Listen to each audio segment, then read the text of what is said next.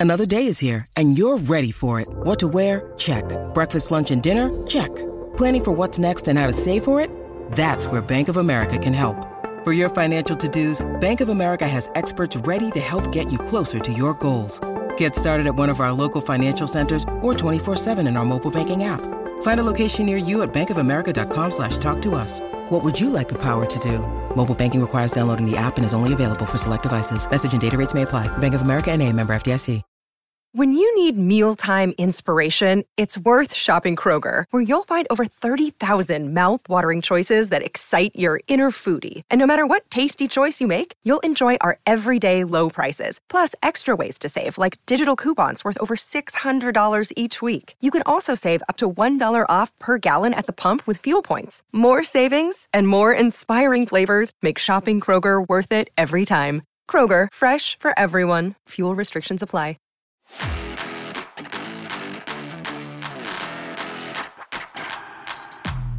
This is Soccer 101 with Moon and Rocchio. Hey, welcome back to Soccer 101 with Moon and Rocchio. Uh, the lovely thing is, Rocchio and I are in the same studio right now, so Hey, buddy, how you doing? I'm doing great. Great to look over there and see your wonderful face. I know. I'm doing great. Great to look over there and see your wonderful face. I know. And you just were commenting on my big, nice, uh, warm sweater. And even though it's technically still summer because we have a few days, I think uh, I think uh, fall starts on Saturday, right? It does start on Saturday, and, and people might not know this, but uh, every studio in the world colder than you would ever think. The Point Studio is the coldest place in St. Louis. So everybody's uh, everybody that tunes into the Riz Show uh, on YouTube is always commenting and that's a nice way of putting what they say about my outfits because I'm I'm dressed like like a grandma, and today I'm in this like I mean this this doubles as a blanket in a cabin in Colorado. It does kind of look like it would be a blanket. Yes, your grandma has a cabin in Colorado. That's the blanket yeah. on the couch, 100. percent This is this is the blanket next to the bearskin rug.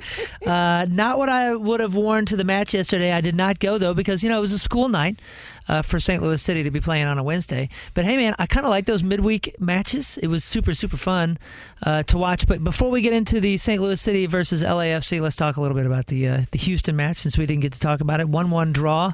Uh, what did you see on the field out there? Again, it's going to be kind of come a theme of, of today's show, but you know it was a good game despite them only getting the one point in a draw.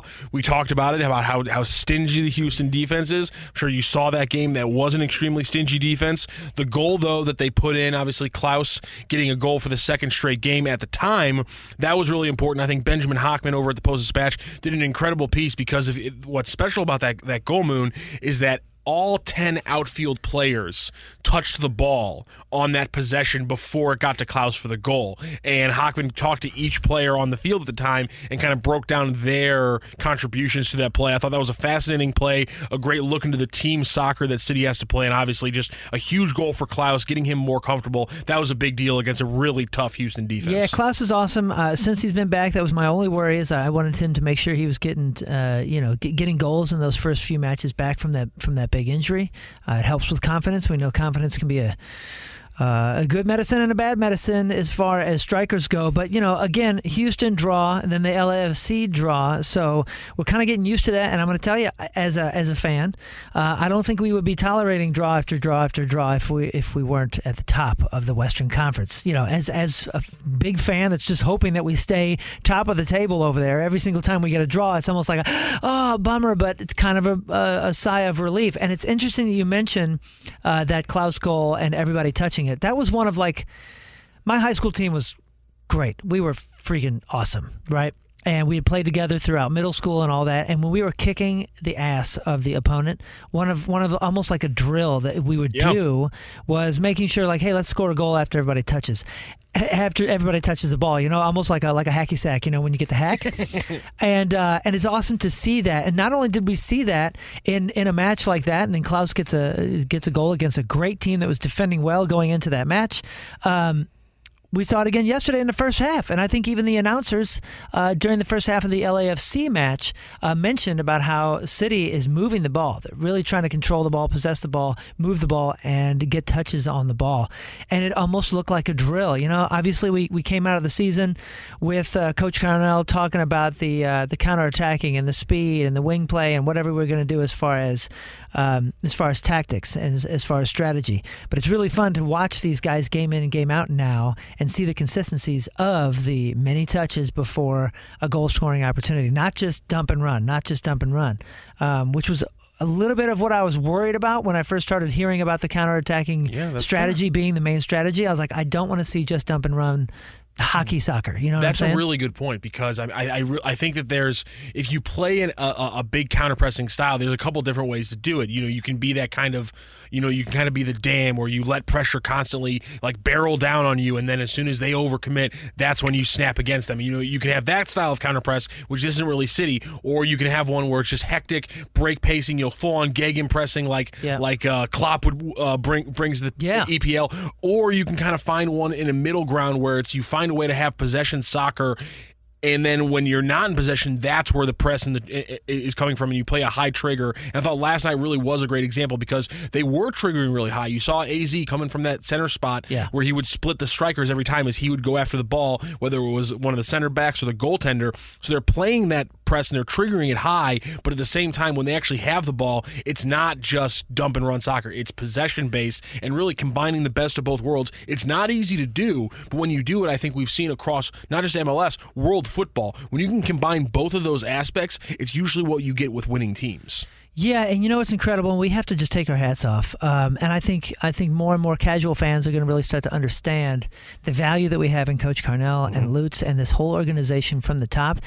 Not only putting together these players and putting and bringing people in like, uh, you know, Markanich, who who was what he was on the second squad over in Colorado. Yeah, they Like, were not playing him at all. like but, but finding not only like good players and good skills but like figuring out how they really go into not just the strategy but the strategies of this team. And again it's a relief and uh, another testament to how smart uh, these guys and gals are in the in the upper office of putting together these things. So when you hear the first match you know hey we're going to be a counterattacking team and people like me worry about the dump and run, you find out that not just counterattacking dump and run, but we have counterattacking high pressure, intense pressure. Then we have counterattacking possess and give it back to Burki, let Burki work, work with his feet a little bit and spread mm-hmm. out the teams. Like there are like 11 different angles to this counterattacking team now. And now we're really seeing the smarts that have been put out on the field from the coaching, from the training, from all of it. And it, not only that with the strategies, but with the players. He's playing different players. He's kind of moving them around. He's strategizing each player's mm-hmm. movement differently. And it's freaking sweet from an observer and like a studier to watch these matches, even if they end in nil nil draws. I don't care what anybody says. That was a fascinating game to watch. That was a fun game to watch. The fact that it was nil nil, I didn't even it, it didn't hit me until really until the 90th minute hit. I'm like, oh, okay, this game's going to go scoreless. And then Tom Timmerman threw out that it was the first, it's the first ever nil nil game in, in City's history. And I'm like, I don't care. Like as somebody who, again, we talked about it, you know, on, on, on last week's episode, as somebody who who was naturally against soccer because of the classic stereotypical reasons. Well, it doesn't score enough. It doesn't matter when you get that kind of back and forth. You know, on the edge of your seat. I've heard uh, you know, on ESPN the game's gotten a couple comparisons to like the the one nothing Cardinals win over the Phillies in 2011 because it doesn't matter. There's no scoring because at any moment, any ball. Coming off a foot could completely change the complexion of the game, and there's something special about that. Yeah, yeah, yeah, yeah. And it's and it's something I've said to to new soccer fans. It's like, listen, man, when you tune into this match or you you go to a match, are you staring at the scoreboard? if you're staring at the scoreboard, this is going to be a boring game because it's only one one or it's only three two or it's nil nil. Like, but no one's watching the scoreboard. And when I talked about it briefly, because I have a tiny brief segment on the uh, the Riz show today, um, you know, I said, nil nil, and all of them were like, oh, you know, Oh, here we you know, right into the stereotypes, and they got to just hammer me for it. And I'm not even going to try to uh, explain anything on on that show in that segment because that's kind of the kind of the the shtick of uh, of attacking me over soccer. But again. Are you watching the scoreboard or are you watching the action? Because if you're watching the action, a match like that, you're okay with a nil nil. And again, we're top of the table. Uh, they were third place. They needed to gain points. We didn't necessarily. And um, I had some buddies that were there. I wish I could have been there. They were blasting Greek fire over the Yes, they uh, were. over I the- saw that. over the, the loudspeakers, which is great. I wish I could have been there. But they all said they had one of the greatest times of their lives. Like it was a great match, great energy. It was awesome. We got to hold the reigning MLS champions to zero goals. And I'll tell you, there's some controversies there with that initial no handball and then a, a, po- a possible couple handballs that may have been like a makeup call since he made the wrong call the first time. And I had a little bit of issues with the VAR taking a goal back on an offsides that was not called during the, the Houston match, I believe. Um, so you know there's there's a lot of drama to be seen. And for guys that are like guys and gals that are studying the sport you're watching a match like yesterday and you're finding out a lot about your squads and it's it's fun. So just have fun will ya? Yeah and let's talk about some of the things we watched because it really there really were a lot of fascinating things to take. Some i didn't uh, put in our rundown but you mentioned that i wanted to get to because i missed because I, I, I was watching a lot of other things because like i rarely watch the ball or I, I try to watch the ball as little as possible in this game and try to watch what people are doing around it. And one of the things i missed that a lot of people have been talking about and you brought brought it up. Burki's ability to come out from the net and play the ball with his feet in kind of a sweeper keeper kind of role. You mentioned that. What did, what what jumped out to you about Burki's game last night? Um, I mean, Burki's always trying to keep clean sheets, uh, but I like that you can tell when he has the ball at his feet, he's not. Um, he's not one of those goalies that's just thinking about the net and just thinking about clean sheets and trying to get rid of the ball in the safest fashion. He's not. You can tell when he's looking up. He's not looking up to find like a space to dump the ball. Mm-hmm. He's actively, or from what I can tell, he looks like he's actively thinking about goal scoring opportunities. And um, I'm not saying there's anything wrong with defensive goalies that are you know okay with their feet or even great with their feet, but a lot of times when you see a ball at a goalie's feet, you can kind of tell what type of um, mind, soccer mind mm-hmm. that they have? Are they just thinking about the goal? Are they just thinking about saves and oh, here I have the ball and I need to get it out of my my quarter, my half. Um, but I think Burki, when you when you watch him with the ball, and I think defenders, you can kind of notice how defenders attack him too when he has the ball. The defenders are not as confident because they know that Burki is somewhat confident, on, on, uh, you know, with the ball at his feet, and you can see that he's looking, he's looking at the field in a way that he has been taught or trained with this particular um, this particular formation and philosophy, and, and, whether it's the coaching or not, I don't know. But he is thinking about the strategy of the team as well. You can tell when he when he when he looks at the ball and he looks up at the field, he's trying to be a part. Uh, a small part or a big part of whatever the next play is that's going to lead to a goal scoring opportunity rather than just clearing the ball. And I love that. And I love the way that you said it because I actually got a chance to ask Burki last night about that big play where he almost picked up the hockey assist with that big long pass. And Nico I actually kind of asked him about what he sees there. No, uh, first of all, I was looking to the left. I think Klauss was moving or running to the left, and I saw that.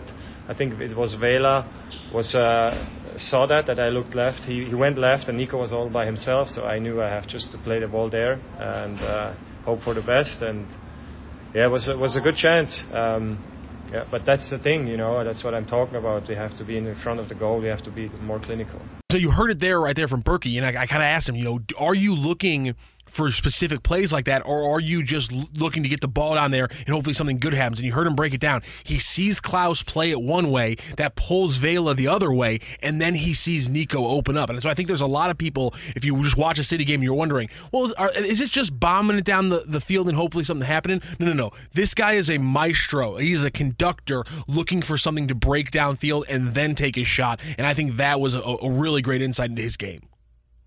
Uh, some other big things we talked about. Anthony Markanich was somebody we were texting about between you and I, Moon, during the game. He's been so incredible, and I thought last night was just a wild, great game for him. Again, this is the guy who they brought in during the transfer window in a trade with the Colorado Rapids, and then they bring in Thor. He's the big name, so he's the second of the, these acquisitions in the in the transfer window, smaller, and he has made such an incredible impact. He started at left fullback yesterday and I don't know which one impressed me more, whether it was just his overall offensive game or the fact that he was able to combine it with a defensive game. The left side of City yesterday was a fascinating thing to watch. Between him, Löwen was playing out wide yesterday and left in that diamond midfield. Just the interplay they had where Markanich would get forward, Löwen would drop back, and then they would they would always be able to link the ball up. There was a couple plays early on in the first. I don't know if you remember it, where Markanich just really patiently just dribbling through the levels of the LA defense, and he almost actually got one of their big goals. I'm just so impressed with what this kid's doing, and the fact that he's doing it not just from a winger spot, but he's doing all this offensive work while also having all of that defensive responsibility. It's so impressive. Yeah, one of the things I like about Markanich, or at least the the the few minutes that I've gotten to watch him so far, is um, he seems like a strong barrel of energy without being too big or too small. Um, I think he can kind of be really sneaky uh, in ways that are going to really benefit this type of team, especially with like you know like a bigger, thicker midfielder like Mm-hmm. like you know like like Löwen. Löwen's got some wheels, but he's not he's not a speed demon. He's not gonna he's not gonna trick you on speed necessarily. Whereas Markanich, when I was watching him. It's kind of hard to grasp, and I'm a, you know I'm like a natural born defender. So like usually when you're when you're when you're defending people when you're when you're kind of watching them, you're sizing them up in a hundred different ways to see like okay, can this guy beat me in a in a sneaky quickness? Is he is he a is he a great runner at, at pace for for long distances? There's a hundred different things that are going through your head. And when I was watching Markanich, I wasn't exactly sure what his um his his greatest uh, weapon would be Get that stop start stuff going too. That that uh, that's got to be tricky as a defender when you're expecting a guy to just to commit. Either I'm going to get forward, I'm going to get inside, or I'm going to get wide. And but he's kind of stop and starting inside outside. You really didn't know what he was going to do. He's he's going to be. I think if he's used right, and if he really just works hard, trains hard, and really has what seems to be like a, the high soccer IQ there, um, I think he's going to be a heck of a weapon because. Um, we we have some strikers and players from Löwen to Klauss to Gioacchini that like after you watch him for half an hour, okay, you know what type of player these guys are, what their moves are, what their weaknesses are. Uh, you know, I, I didn't see some of his strengths come out until this this these last couple weeks, and where I'm seeing a ton of strengths in him. So you can see like all the puzzle pieces, and Markanich's going to be possibly that wild wild card that could really like make a difference. Maybe not on like score sheets that you you know you stack up on the season like a high goal score or any of that, but like little things where where when you know you know that wow that was the difference maker in this match that happened to be the difference maker in the season. You know what I'm saying? He might just Yeah. be that sort of under the radar secret weapon somewhere. And I, I think one of the main reasons it's been like that is because City did such a great job of incorporating who they had at the left back spot. And as much as great as Kyle Hiebert was, he was a center back with some you know with with with better than average wheels who was being asked to play out of position at fullback. And so and, and, you know, unfortunately, Selmir Pedro was never able to work out. So you were always kind of wondering what's going on at the left back spot. John Nelson was in there earlier in the season, and again, he's a solid player, but just the consistent level that you need from your back four in this system wasn't there. And so they were kind of faced with a question mark. And Markanich has been, I think, we can safely say, better than they even expected, which is, you know, kudos to the scouting group here at, at STL City. But to have a position that you've been kind of having to save face for and kind of shift the the formation in a way that you're compensating for maybe not having that level of player at left back. And now all of a sudden you get a guy who can not only play your defensive scheme but can range up forward in, a, in almost a wing back way that none of your other left backs were able to do before that. It just opens up a complete part of the playbook that I think Carnell just kind of had blank or had to you know block out. Mm-hmm. And like you were talking about earlier, when you have a coach as good as Bradley Carnell, at any point if you're giving him more options throughout a week to plan a game plan, it's going to work out in his favor. Yeah, man, I think he's going to be, I think he's going to be a, a- a great addition here, and to show the confidence too up against uh, reigning ML, uh, MLS champions. We have defenders that are you know world class defenders, Chiellini, Chiellini, and uh, what is out there. I mean, there's there's like a, there was there was a lot of skill and a lot of intimidation factor that didn't seem to rattle any of our guys, uh, you know, new or old. Um, so and, and like you said, man, uh, a kudos and a credit to the scouting team. Like it, just everybody in the office at St. Louis City uh, has has has really impressed as much as the players have, and I ho- and I think even the casual fans are really starting to understand that because guys, we're an expansion team. We're at the top of the Western Conference, the top of the Western Conference, hanging in there with MLS champions and all this kind of stuff. Not just hanging in there, beating them and, and scoring more points than they have, and uh, and that is not just a testament to the players. It's a testament to the players, the strategies, the office, the the, the coaching, the the scouting, all of it. So kudos to them. Uh, clinches playoff spot last night with with that um, with that draw, and of course Galaxy uh, beat uh, Minnesota United uh, four to three, and that puts us in. So now we can breathe a sigh of, of, of relief. But we want to we want to we want to shut out everybody from here until the end, embarrass the league, and just w- run away with it. And obviously, you have Seattle coming up later in October, another home game, another way to prove that that you know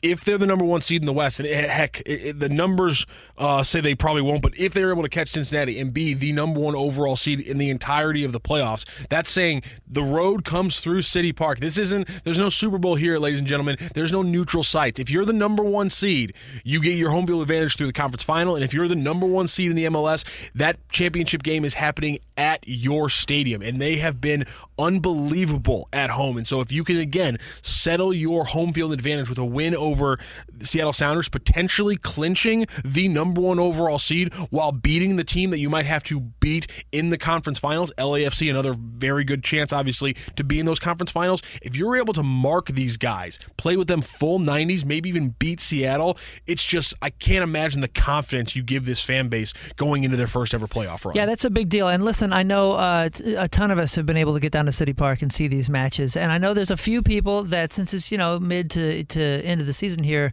um, a lot of people have gotten into City Park for the first time these last couple weeks mm-hmm. to, to see this. And if you're still new or you're you know you feel somewhat newish, uh, you know this is a podcast that we uh, initially developed Michelle and I to to get people into soccer and kind of give you some uh, just basics on soccer and what to look for.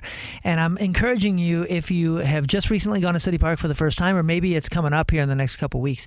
Um, like Rocchio mentioned earlier, watch some of the guys off of the ball. Don't just watch the ball, watch some of these players off the ball. That is how you will find your favorite player. That's how you're going to find who's hustling, who's not, who's maybe, uh, you know, a really intelligent soccer player and who's just sort of, sort of kind of feeling out their position or feeling out their team or something like that. Watching off the ball is just as much a, uh, a, a part of this game as watching on the ball because, you know, nothing stops. It's, it's continual action. It's harder to do when you're watching on TV, but you still still can do that to a certain extent. So that's where you're going to really find your hero players, and they're not always just the the, the, the number tens or the, or the or the goal scorers. One of my favorite players ever for Manchester United was one of the unsung heroes. I mean, he was recognized later, but uh, Herrera in in the midfield mm-hmm. was just an absolute key component. And when he was gone, holy smokes, was there a hole? And you you, you watch guys like Modric these these last mm-hmm. few years. Obviously, he's he's gotten his uh, his just desserts and everything. But when he first hit the hit the scene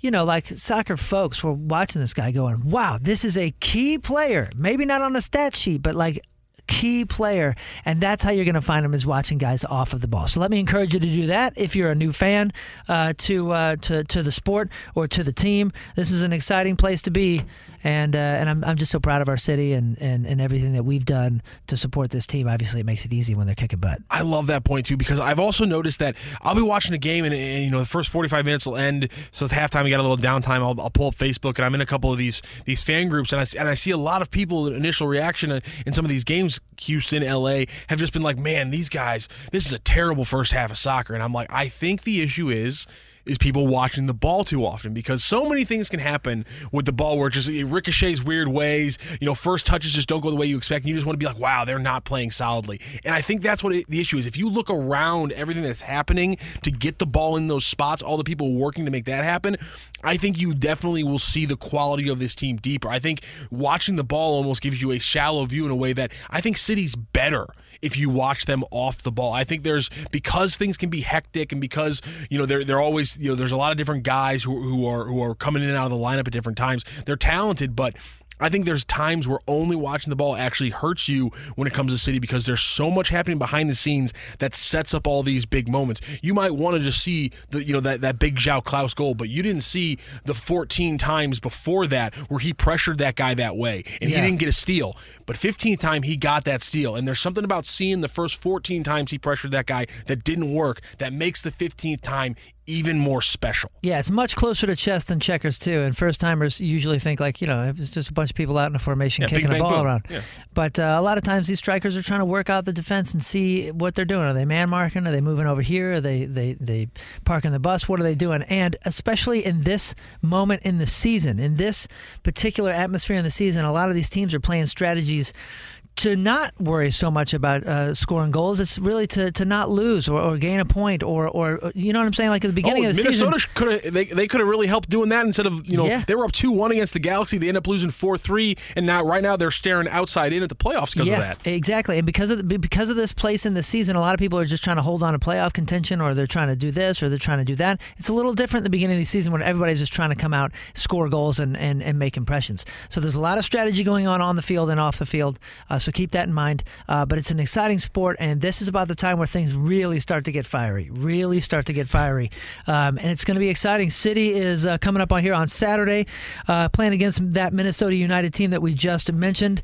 That is one step closer to clinching home field advantage. That, like you said, uh, with the conference final, and. Um, it's going to be exciting. What time's that game start? It's gonna be 7:30 p.m. first kick and, or uh, kickoff, however you want to talk about it. And again, that one's gonna be tricky. Minnesota United last night that was their first League Cup regulation or not League Cup, sorry, um, just league game regulation loss since July before the restart. So I mean, they, they were a team that was really cruising. They were getting their spot up. They had a lot of draws in there, but nonetheless, they are right now sitting a point out of that ninth wild card spot. So I mean, Minnesota is going to be absolutely clawing for all three points. So it's going to be interesting to see if St. Louis do they maybe play a little bit more of a conservative style. I'm not saying they're. I'm not saying the style could ever be called conservative, but instead of the the the fullbacks like we saw against LAFC constantly pushing to the attacking third, Yeah. does maybe City play back a little bit more, knowing that Minnesota United cannot play for one point. They got to play for all three. Yep, the clash of strategies will be on full display on Saturday. You said 7:30 start. 7:30. Cool. That's Apple TV Plus. Um, hey man, thank you for joining us. Thanks for uh, for sticking with us there. I know we had a little bit of a lull while Michelle took that big gig. Congratulations again to Michelle Smallman. She is just the best of the best. She's over in New York just cruising, and I'm so thankful to you for joining the crew, Rocchio. Thank Absolutely. you. Thank you. so much for having me, Moon. And of course, you guys can hear Michelle every morning before the opening drive kicks off on 101 ESPN. You get two hours of unsportsmanlike on ESPN with Michelle, Chris Canty, and Evan Cohen, 5 a.m. to 7 a.m. You got anything else, Rocchio? No, everyone just enjoy the game. I hope everyone had a great job, great job by the fans last night. I know it got a little rainy. I haven't heard a single person complain about the rain. That's huge with the weather, with with everything. The fans were incredible last night. Can't wait to watch this game in Minnesota. It's going to be fascinating. Just keep that Seattle game circled. We're going to be talking a lot about that over the next couple weeks. That's right. And just to close it out, I just want to say to my buddy Dave uh, in Lincoln Park, who's a giant LAFC fan, that uh, no, you did not take three points from St. Louis City. No, you did not, Dave. But uh, yeah, let's go out, Rocchio, on a goal! goal!